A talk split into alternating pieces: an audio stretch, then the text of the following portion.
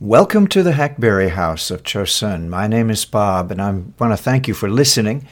We have on this site now over 3,400 audios featuring great preachers, persecution stories from North Korea and other lands, Bible studies. You can now go to Google Play Store and Apple Store and download the Church One app, C H U R C H O N E, Church One app for sermon audio and then you can enter Hackberry House, if you will, as your choice of broadcasters. My books are on Amazon.com and contact me at bob.j.faulkner.72 at gmail.com. I'm reading today from a sermon that was once preached by Charles Spurgeon. That's the English evangelical pastor and writer who died in 1892. This message is from a collection of Spurgeon messages, written messages, created by Perry Boardman, known as Spurgeon's Gems. Today's message is from Volume 2, it's number 70. It's entitled Good Works. Good Works. The text is Titus 2:14, "Be zealous of good works." This was preached on uh, Sunday morning, March 16, 1856, at New Park Street Chapel in Southwark. We shall not be afraid of leading any of you into a legal spirit this morning through what we shall say. For after our frequent exhortations to avoid anything like trusting in your works, attended as they have been, we trust by the Holy Spirit, we're not afraid that you will so misunderstand as to suppose that when we speak of good works today, we shall in any way whatever wish you to imagine that they can promote your eternal salvation. No.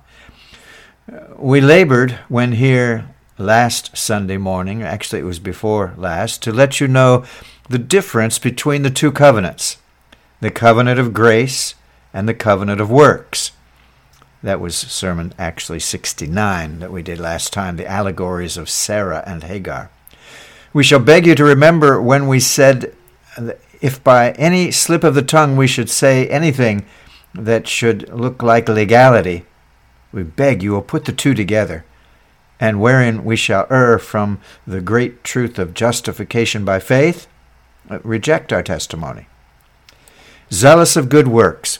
Uh, there are some who hear us preach high doctrine and constantly declare that we are saved by grace through faith, and that, that not of yourselves, it is the gift of God, who therefore suppose that we cannot preach good works, and that we could not preach a good sermon of exhortation to Christians to live in holiness. Well, we will not say that we can preach a good sermon, but we will say that we will try and preach one as to that matter that shall be as good as theirs, and as much lead the children of God to live in holiness as any of their exhortations can do, grounded as they are on trusting in the flesh, based on threatenings, regulations, and promises which they hope will induce God's children, but which are well enough for slaves, though of little avail in operating in the true born again believer.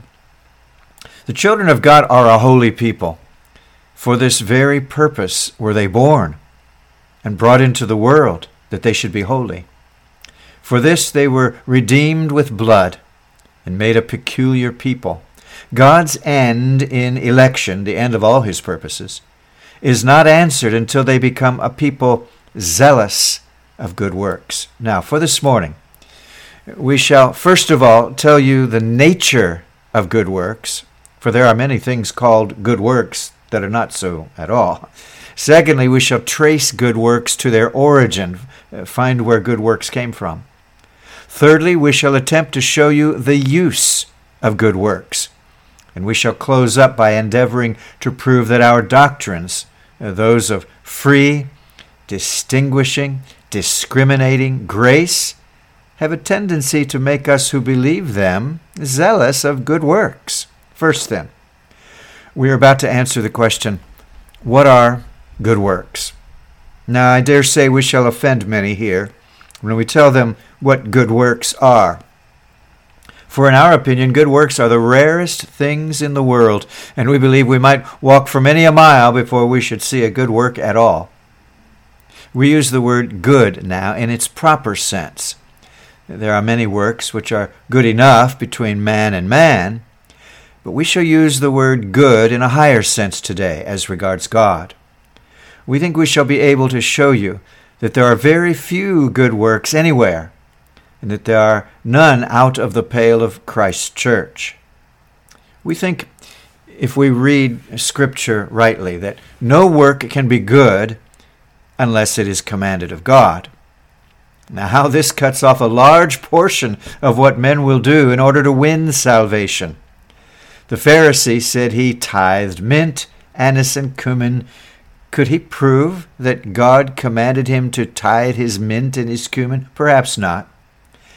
Uh, he said he fasted so many times a week. Could he prove that God told him to fast? If not, his fasting was no obedience. If I do a thing that I am not commanded to do, I do not obey in doing it. Vain then are all the pretenses of men, that by mortifying their bodies, by denying their flesh, by doing this, that, or the other, that they shall therefore win the favor of God. No work is good unless God has commanded it. A man may build a long row of almshouses, but if he builds without references to the commandment, he's performed no good work. Again, nothing is a good work unless it is done with a good motive. And there is no motive which can be said to be good but the glory of God. He who performs good works with a view to save himself does not do them from a good motive because his motive is selfish. He who does them also to gain the esteem of his fellows and for the good of society has a laudable motive so far as man is concerned, but it is, after all, an inferior motive. What end had we in view? If for the benefit of our fellow creatures, then let our fellow creatures pay us. But that has nothing to do with God. Work is not good unless a man does it with a view to God's glory, and no man can do it with a view to that until God has taught him what his glory is, and he has been brought into subjection to God's divine will. So that in everything he has an eye to the Most High, and works in order to promote his glory and honor in the world. And even, beloved, when our works are done from the best motives, nothing is a good work unless it is done with faith. For without faith, it is impossible to please God. Like Cain, we may build the altar and lay the firstfruits of the earth upon it, and it may appear an acceptable sacrifice in itself. But if destitute of the salt of faith, there it will lie. It will not be accepted by God, for without faith it is impossible to please Him. Bring me a man who all his life long has been spending his health and strength for his fellow creatures. Fetch me some public officer who has fully discharged his trust, who has labored night and day, even to the wearing down of his constitution, because he believed that England expected every man to do his duty, and he wished to do it. Bring me that man. Let me see all his charitable works. Let me witness the most lavish benevolence, the most profuse bounty. Tell me that he has always, with a consistent motive, labored for his country? And then, if he cannot answer this question, do you believe in the Son of God? I shall be bound in all honesty to tell him that he has not done a solitary good work in all his life, so far as God is concerned. Furthermore, when we have faith in God and perform all our works with the best of motives, even then we have not so much as a solitary good work until the blood of Christ is sprinkled thereon. Looking on all that we have ever done in our lives, can we find a solitary thing which we dare call good until Christ's blood is upon it? Uh, granted, there is something good about it, for the Spirit wrought it in our souls. Uh, there's also much that is evil about it, for even our best exercises are so terribly spoiled, marred, and ruined by the sins and imperfections that are in them that we dare not call them good until Jesus Christ has, as it were, sprinkled them with his blood and taken the stain away. Oh, how often have I thought to myself, Now I have labored to preach God's word. I have not spared at all times before friends or foes, and I hope I have not shunned to declare the whole counsel of God. And yet, beloved, how many of those sermons have not been good works at all because I had not an eye out to my Master's honor at the time, or because there was not faith mixed with them, but I preached in a desponding, low, miserable frame. Or perhaps I had some natural aim, even in the winning of souls, for I have often feared, even when we rejoice to see souls converted, that we may have some evil motive, such as honoring ourselves, that the world may say, See how many souls are brought to God by him. And even when the church associates in, in doing holy works, have you not noticed that something selfish creeps in? A wish to exalt our own church, to glorify our own people, to make ourselves mighty. I am sure, beloved, if you sit down and pull your good works to pieces, you'll find so many bad stitches in them that they need to be all unstitched and done over again. There's so many spots and blurs about them that you need to have them washed in the blood of Christ to make them good for anything. And now, beloved, do you think you have any good works? oh, you say, I'm afraid I have not many myself. Uh, nay, I, I know I have not, but thanks be unto his love, he who accepted my person in Christ accepts my works through Christ, and he who blessed me in him, that I should be a chosen vessel, has been pleased to accept that which he himself poured into the vessel, to the praise of the glory of his grace, wherein he hath made me accepted in the beloved. And now, you, you moralists, you who have trusted in yourselves that you are righteous, if what I have said be true, what has become of all your holiness? You're saying, I'm a charitable man. Grant that you are. I tell you to go and appeal to your fellow creatures and let them pay you for your charity. You say, Aye, but I am a consistent and moral man. I am a great credit to the country. If all men would act as I do, what a good thing for this world and generation. Of course, you have served your generation. Then send in your bill and let your generation pay you. I tell you, you have toiled for naught. You have only sown the wind, and likely enough you will reap the whirlwind. God owes you nothing. You have not lived to his honor. You must honestly confess that you have not performed a single action with a desire to please Him. You have labored to please yourself. That has been the highest motive you have had. You felt that if you were good, you would go to heaven, and that if you were evil, you would be sure to go to hell. You have been thoroughly selfish from first to last. Reckon up your accounts and settle with yourself. God owes you nothing. You've done nothing for Him and if you have, then consider within yourself you have so much violated God's commands and so frequently done all you could to injure your Maker, if it were possible, that all your accounts are easily struck off. And as for your good works, where are they? Where are they? Ah, it's a figment and a fiction, a laugh and a dream. Good works in sinners? There are no such things.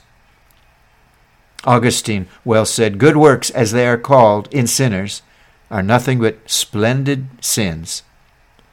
Uh, this is true of the best works of the best man who is out of Christ. They are nothing but splendid sins, vanished sins. God forgive you, dear friends, for your good works. Uh, you have as great need to be forgiven for your good works as you have for your bad ones, if you are out of Christ. For I reckon they are both alike bad if they come to be displayed. Well, secondly, where do good works come from? It is an old maxim that nature can never rise above itself. Water coming from the top of a hill will rise as high as its source. But unless there is some extraordinary pressure put upon it, it will never rise higher. So of human nature. Scripture says it is exceedingly vile. We cannot expect good works out of an evil nature. Can a bitter well send forth sweet water? As poison grows not on healthful trees with healthful fruit, so healthy fruit cannot grow on poisonous trees. We must not look for good works in an evil nature any more than we should look for the grapes of Sorek on the vines of Gomorrah. We cannot expect to find good works coming from nature. Truly, it is vain and idle to think that good works can arise from the natural man. Where then, you ask, do they come from?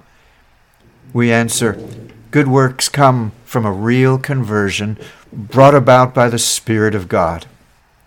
Until our conversion, there is not the shadow of goodness about us. In the eye of the world, we may be reputable and respectable, but in the eye of God, we are nothing of the sort. Could we look into our hearts as we sometimes look into other people's faces? we should see very much there which would drive out of our souls the very imagination of good works before our heart is changed. How many things there are in the world which we have upon our tables and which we even eat that if we were to put beneath our microscope, we should be afraid to touch. For we should see all kinds of loathsome creatures creeping and crawling about in them, such things as we never conceived. So it is with human nature. When once the human heart is put under the microscope of Scripture, and we see it with a spiritual eye, we see it to be vile and filthy, that we are quite sure that until we have a new heart and a right spirit, it would be just as impossible to expect to find good works in an unrighteous, unconverted man as to hope to see fire burning in the midst of the ocean the two things would be incongruous. Our good works, if we have any, spring from a real conversion. Yet more, they spring also from a constant spiritual influence exercised upon us from the time of conversion even until the hour of death. Ah, Christian, you would have no good works if you had no fresh influence day by day. You would not find the grace given you at your first hour sufficient to produce fruit today. It is not like the planting of a tree in our hearts, uh, which uh, naturally of itself brings forth fruit, but the sap has to come up from the root, Jesus Christ. We are not trees by ourselves, but we are branches fixed on the living vine. Good works, I know whence you come you come floating down on the stream of grace. And if, it, if I did not have that stream of grace always flowing, I should never find good works coming from me.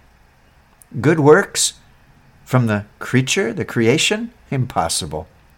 Good works are the gifts of God, His choice pearls, which He sends down with His grace.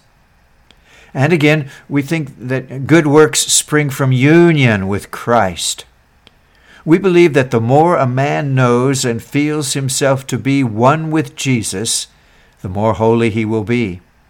The very fact that Christ and the Christian become one makes the Christian Christ like.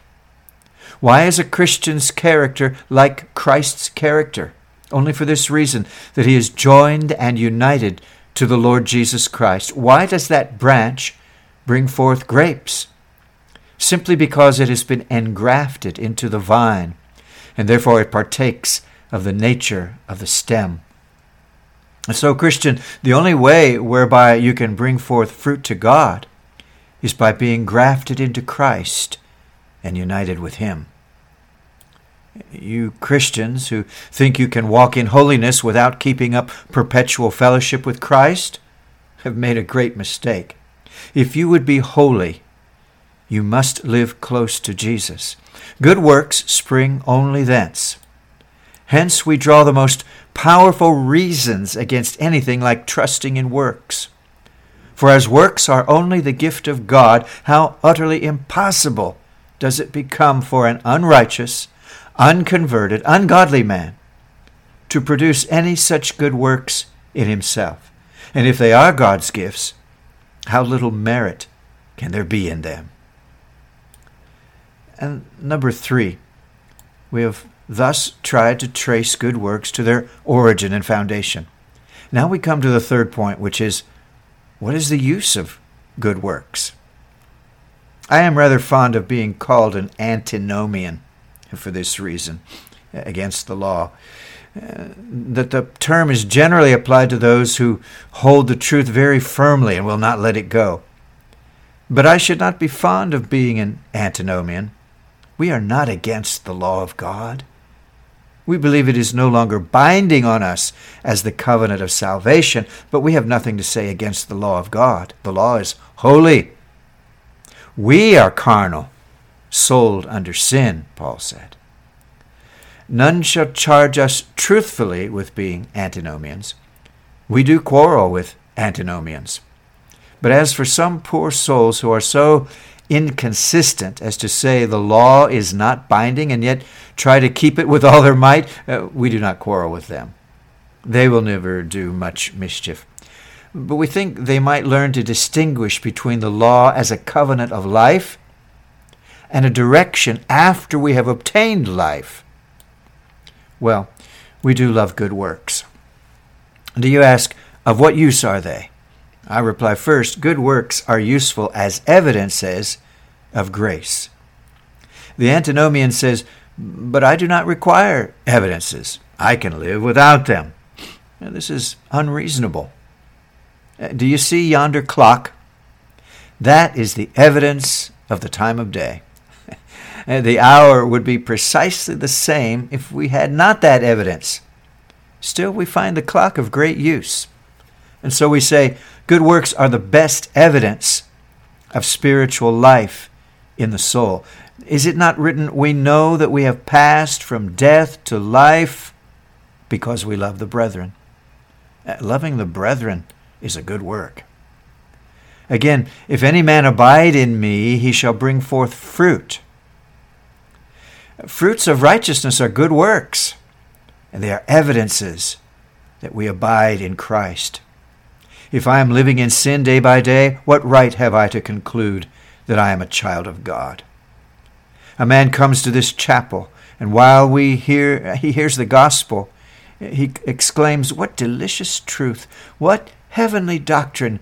And yet, when he leaves the place, you may see him enter one public house, one pub, bar, after another, and get intoxicated. Has this man any right to think himself an heir of heaven. The man who comes to God's house and drinks wine uh, well refined, and then goes away and drinks the cup and enjoys the company of the ungodly, gives no evidence that he's a partaker of divine grace. He says, I do not like good works. Of course he does not. I know I shall not be saved by good works. Oh, of this we are certain, for he has none to be saved by. Many are ready enough to say, as the poet said, Nothing in my hands I bring, simply to thy cross I cling. Who believe they are children of God because, though they have no good works as evidence, they think they have faith. Ah, sir, you have faith. And there is another gentleman quite as respectable as you are who has faith. I shall not tell you his name this morning, but he is better than you are. For it is said, He believes and trembles, while you sit unmoved by the most powerful appeals. Yes, you who think you are children of God while you live in sin, you are in the most dreadful error.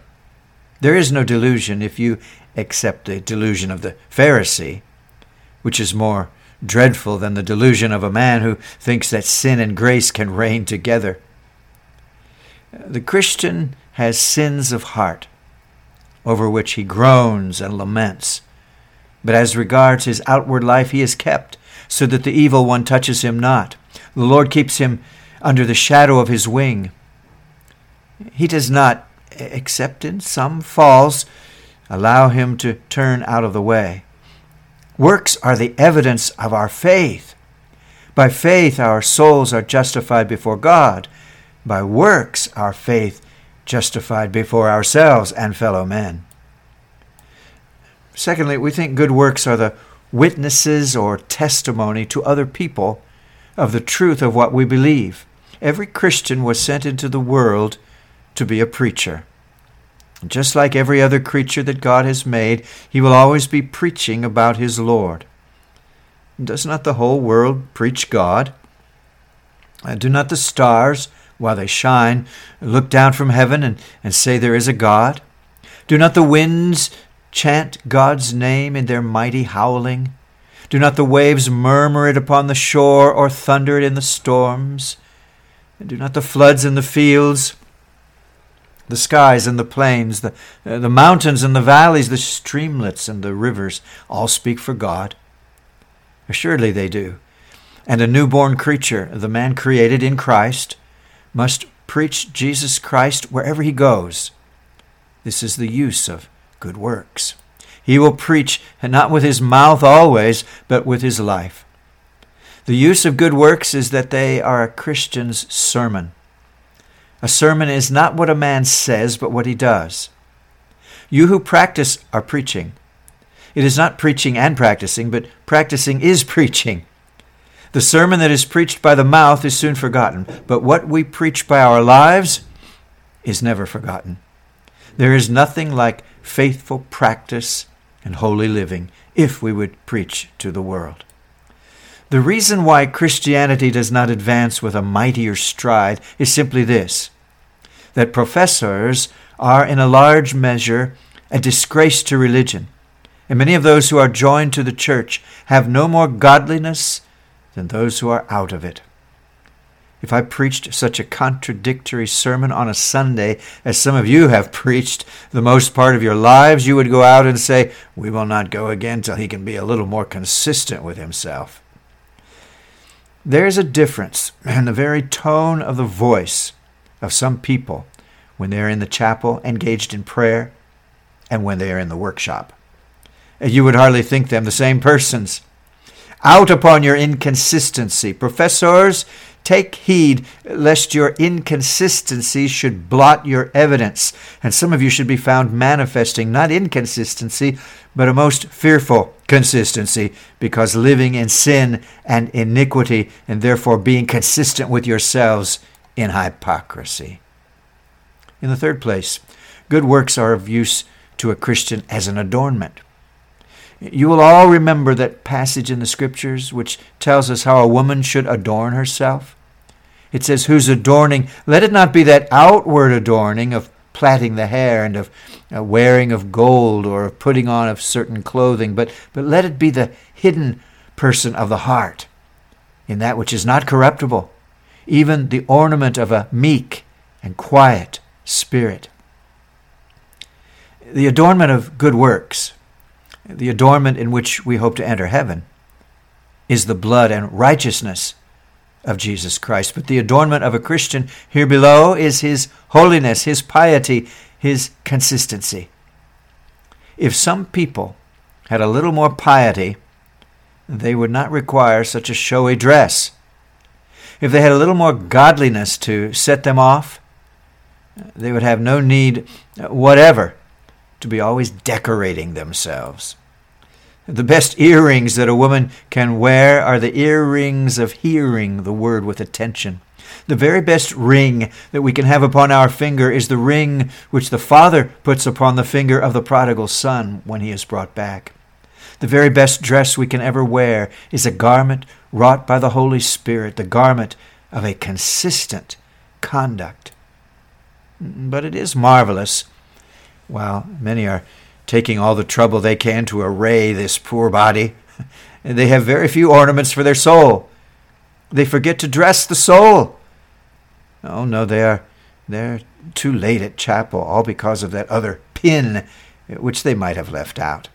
They come here just when the service is beginning, because in truth they have so much to put on. They cannot be expected to be here on time. And there are Christian men and Christian women who forget what God has written in His Word, which is as true now as it ever was that Christian women should array themselves with modesty. Oh, it would be a good thing, perhaps, if we went back to Wesley's rule to come out from the world in our apparel, to dress as plainly and neatly as the Quakers, uh, though, alas, they have sadly gone from their primitive simplicity. I am obliged to depart a little sometimes from what we call the high things of the gospel. For really, the children of God cannot now be told by outward appearance from the children of the devil. And they really ought to be. There should be some distinction between the one and the other. And although religion allows distinction of rank and dress, yet everything in the Bible cries out against our arraying ourselves and making ourselves proud by reason of the goodliness of our clothing. Some will say, I, I, wish you would leave that alone. Of course you do, because it applies to yourself. But we let nothing alone which we believe to be in the Scriptures. And while I would not spare any man's soul, honesty to every man's conscience and honesty to myself demands that I should always speak of that which I see to be an evil breaking out in the church. We should always take care that in everything we keep as near as possible to the written word. If you want ornaments, here they are. Here are jewels, rings, dresses, and all kinds of ornaments. Men and women, you may dress yourselves up until you shine like angels. How can you do it? By dressing yourselves out in benevolence, in love to the saints, in honesty and integrity, in uprightness, in godliness, in brotherly kindness, in charity. These are the ornaments which angels themselves admire, and which even the world will admire. For men must give admiration to the man or the woman who is arrayed in the jewels of a holy life and godly conversation or way of life. I beseech you, brethren, adorn the doctrine of God our Savior in all things. Well, number four, thus I have told you the use of good works. And now a moment or two to tell you that the religion which we profess in this place and which we preach is calculated to produce good works in the child of God. Some say that that which is called Calvinism, which is an alias for the true gospel, is calculated to lead men into sin. Now, we will refute that just re- by reminding them that the holiest people in the world have been those who professed the doctrine which we hold. If you ask who in the Dark Ages were the great moral lights of the world, the answer will be uh, Athanasius, Ambrose, Chrysostom, or Chrysostom. And then coming lower still, such men as lower into history, uh, Wycliffe, Jerome, Prague, and Calvin. Every one of these held the doctrines which we love to proclaim. And just let me remind you, there never were better men in the world than the Puritans, and every one of them held fast the truth that we love. I happened to find in a book the other day a statement which pleased me so much that I thought I would read it to you. The writer says, The Puritans were the most resolved Protestants in the nation, zealous Calvinists, warm and affectionate preachers. They were the most pious and devout people in the land, men of prayer in secret and in public, as well as in their families. Their manner of devotion was fervent and solemn, depending on the assistance of the divine Spirit. Uh, they had a profound reverence for the holy name of God, and were great enemies not only to profane swearing, but to foolish talking and jesting. They were strict observers of the Lord's day, spending the whole of it in public and private devotion and charity.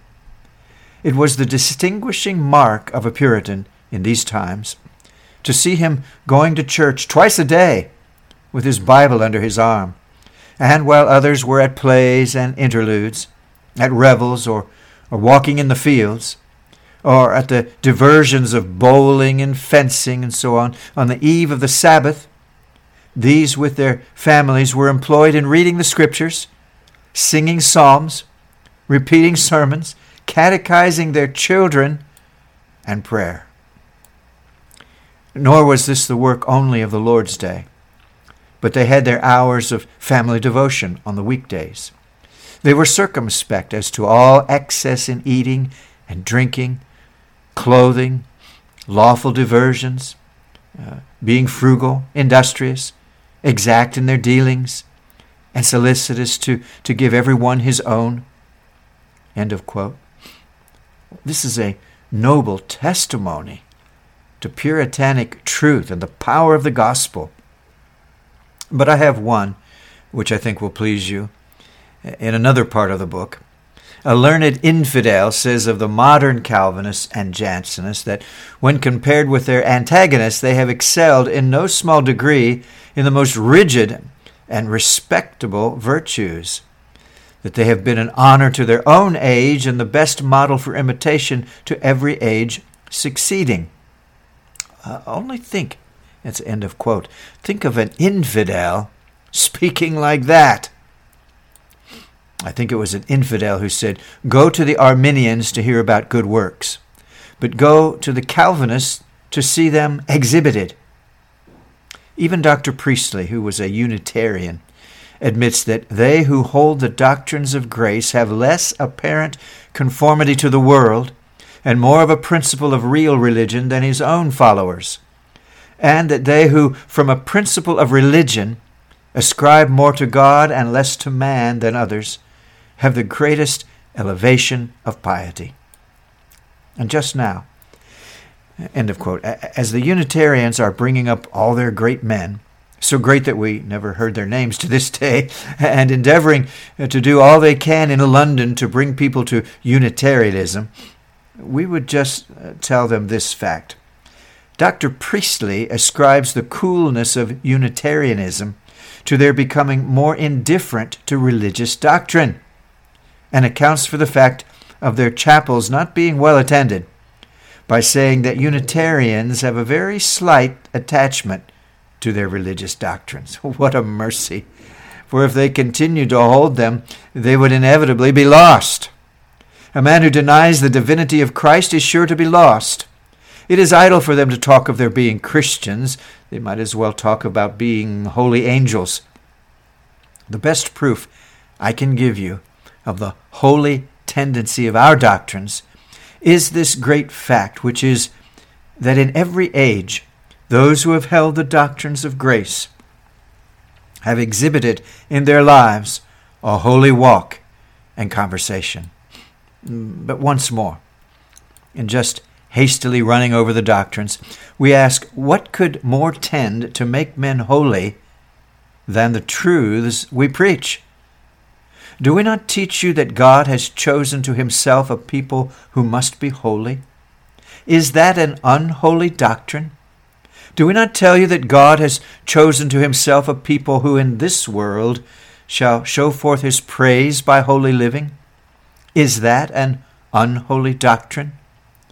And we have told you that the Holy Spirit gives a new heart and a right spirit, and that there is something more required than you can do yourselves that you are uh, unable to perform such good things as God expects from you. Therefore, God the Spirit must renovate you. Do you call that an unholy doctrine? Is the doctrine that men by nature are vile and need renewing grace, is that unholy? And the doctrine that the true saints will certainly hold on to the end, is that unholy? Methinks the, the contrary to these doctrines are the most unholy in the world. Is the doctrine that only those who believe have an interest in the blood of Christ an unholy thing? Uh, the doctrine that I preach that Christ has redeemed only such as live in holiness, having been brought thereto by the Holy Ghost, an unholy thing? Methinks not. We challenge all those who love to speak against our doctrines to prove that there is a single one of them which has an unholy tendency. Uh, charge us not with not holding good works? Uh, come and try to get into our church. You will soon have a proof that you are wrong. Why, we would not have you, sir, if you would give us a thousand pounds unless we considered you were a holy man. If you have not good works, it'll be a long time before we will receive you. And if you were to steal into our church, you'd be turned out in a week, if you lived in sin and unrighteousness. For it would soon be reported to the pastor and the deacons, and you would see whether we did not hold the necessity of good works. If you did not exhibit them every day, we would cast you out from amongst us and have no fellowship with the unfruitful works of darkness, but rather reprove them. Our church order is the best refutation of that accusation. What more can we say then? We hope we have proved our points to all honest and consistent men. We only send you away, you hypocrites, with this ringing in your ears, except you have the Spirit of Christ, you are none of his. Except you live like Christ, you shall not be with Christ at the last. If your spirit is not sanctified in this world, you will not find that God will sanctify you when you come before his throne. But you, poor sinners, who have uh, no holiness of your own and no good works at all, I know you have not any because you are not a child of God. Do you feel that you have not? Come then, and Christ will give you some. He will give you Himself. If you believe on the Lord Jesus, He will wash you from all your sins, give you a new heart, and henceforth your life shall be holy, your conduct shall be consistent. He shall keep you to the end, and you shall have most assuredly a salvation at the very end. God bless this testimony to any such as are living in sin, that they may be reclaimed from it for Christ's sake. Amen.